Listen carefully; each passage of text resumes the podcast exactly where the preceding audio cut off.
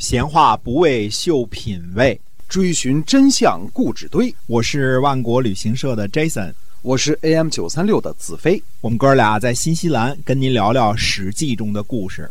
各位亲爱的听友们，大家好，欢迎呢继续收听我们的节目，由新西兰万国旅行社的 Jason 为您讲的《史记》中的故事。那么，万国旅行社呢，是我们新西兰本地的这样的一家良心旅行企业啊，我们是携程网上唯一没有差评的。您可以呢搜索一下我们的公众号，就是新西兰万国旅行社。做旅游呢，我们是认真专业的。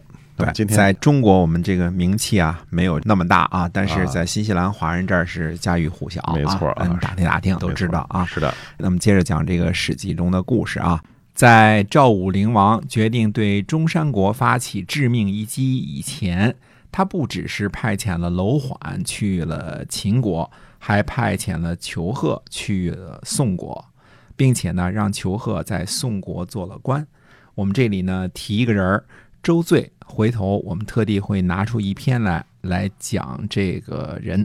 总之，大家记住呢，周醉是东周的公子，基本上是个合纵派，也是这段时期非常活跃的一个说客或者叫政治家。嗯，赵国派裘贺去宋国做官的时候呢，周醉的手下呢就对周醉指出，裘贺去宋国。就是在观察齐、韩、魏三个国家，看看三国的动向如何。如果三国关系不牢靠，就可以从中取势，看看赵国到底是东倒呢，还是西歪啊？看看向哪个方向走。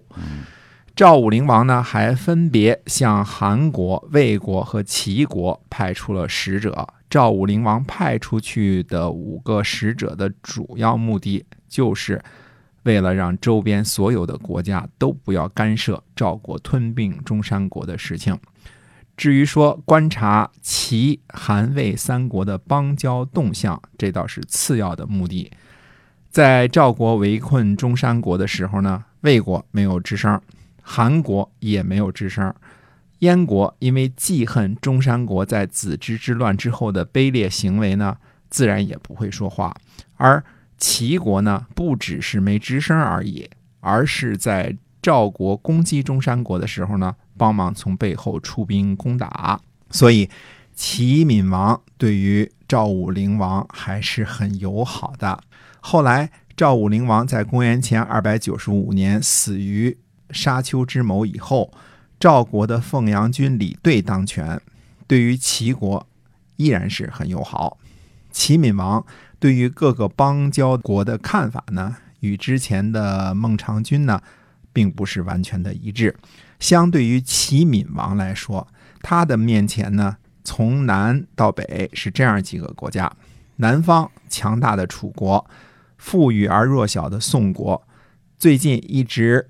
得到齐国支持，与韩国一道和秦国为敌的魏国，强大的刚刚吞并中山国的赵国，以及北部的燕国，还有呢，远方十分强大的秦国，在这几个邻居当中呢，楚国很久没有什么动静了。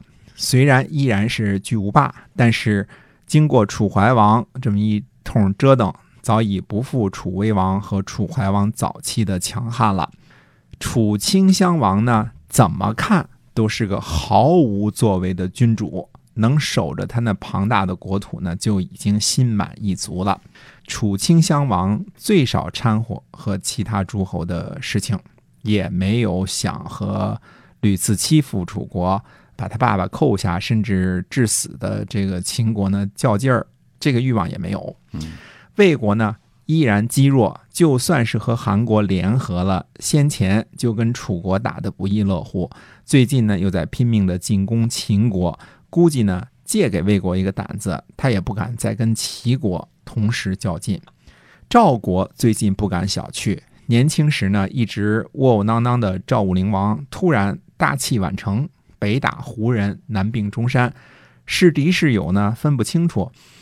但是齐闵王与孟尝君心思不一样，他没有像孟尝君那样受过秦国的气，所以呢，既没有无条件的支持韩国和魏国攻打秦国的动机，也没有讨好强大赵国的必要。燕国呢，在齐宣王时期就几乎被齐国给灭了。那地方呢，除了产一点枣和栗子之外呢，竟是些山区，荒蛮的不得了啊。虽说公元前二百九十六年呢，试图来进，但是田章大军一到，负三军，获二将，早就又打服了。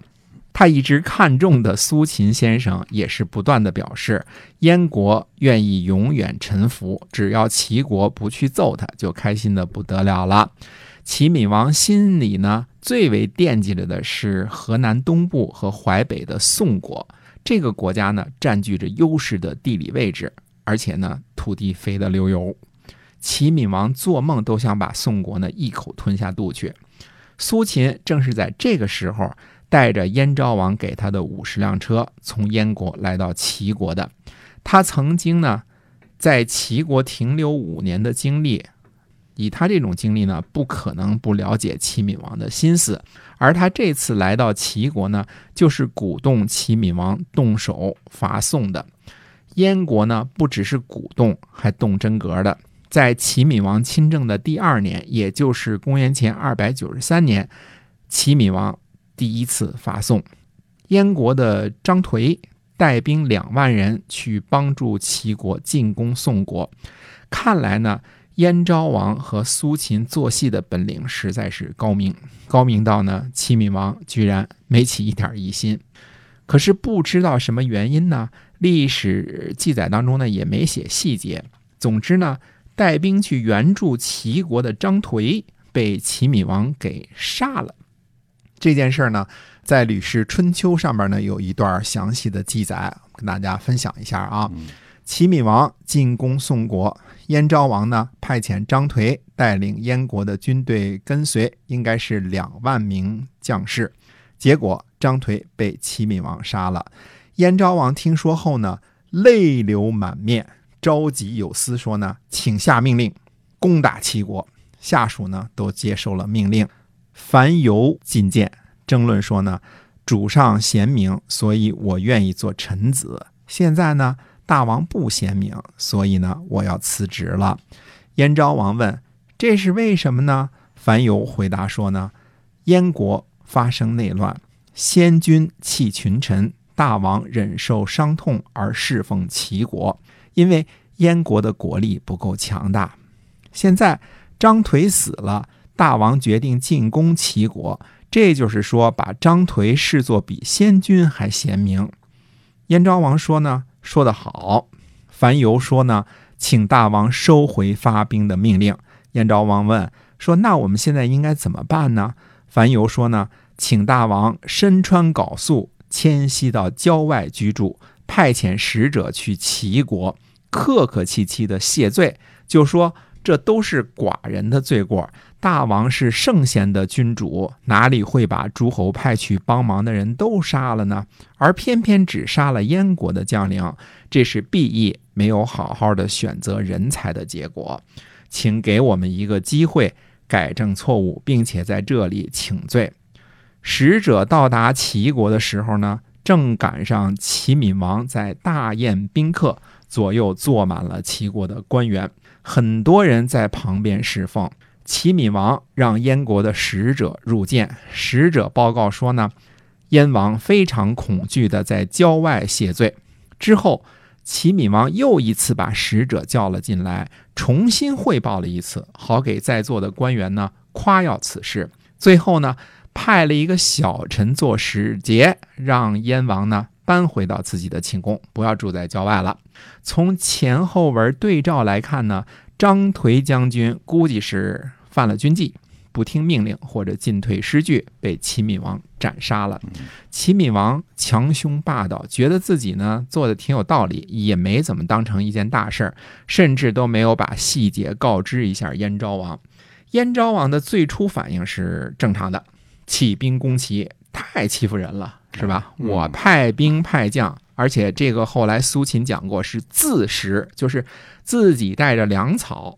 自己都没用齐国的这个粮草去帮着你打仗，攻打宋国，得到了土地人民，也不归我燕国。燕国是盟军，怎么就把我们的将军说杀就给杀了？嗯，这让群臣怎么看我呀？对吧？不替张颓报仇，以后将士谁还敢效命啊？起兵打他！那进谏的这个樊游呢，就厉害了。为了报先君之仇，您该忍的都忍了，现在还得继续忍，因为什么？因为我们实力不够，不但忍，还得去谢罪。齐闵王呢，借机会把这事儿呢，作为向下属炫耀的资本了。报告了一遍不够，再让使者继续报告一遍，可见齐闵王这时候有点膨胀了。嗯听着过瘾了。哎，这件事儿处理的水平呢，齐闵王处理的水平很低。反过来看呢，燕昭王手下的大臣，像樊游、苏秦、乐毅这些大臣，比国君还能坚忍、冷静、沉着，办事呢有理有据、得体、懂礼貌，嗯，都是些大人才。哎，没错啊，高下立见。是，我们今天啊《史记》中的故事呢，先跟大家聊到这儿了，是由万国旅行社的 Jason 为您讲的，我们下期再会。再会。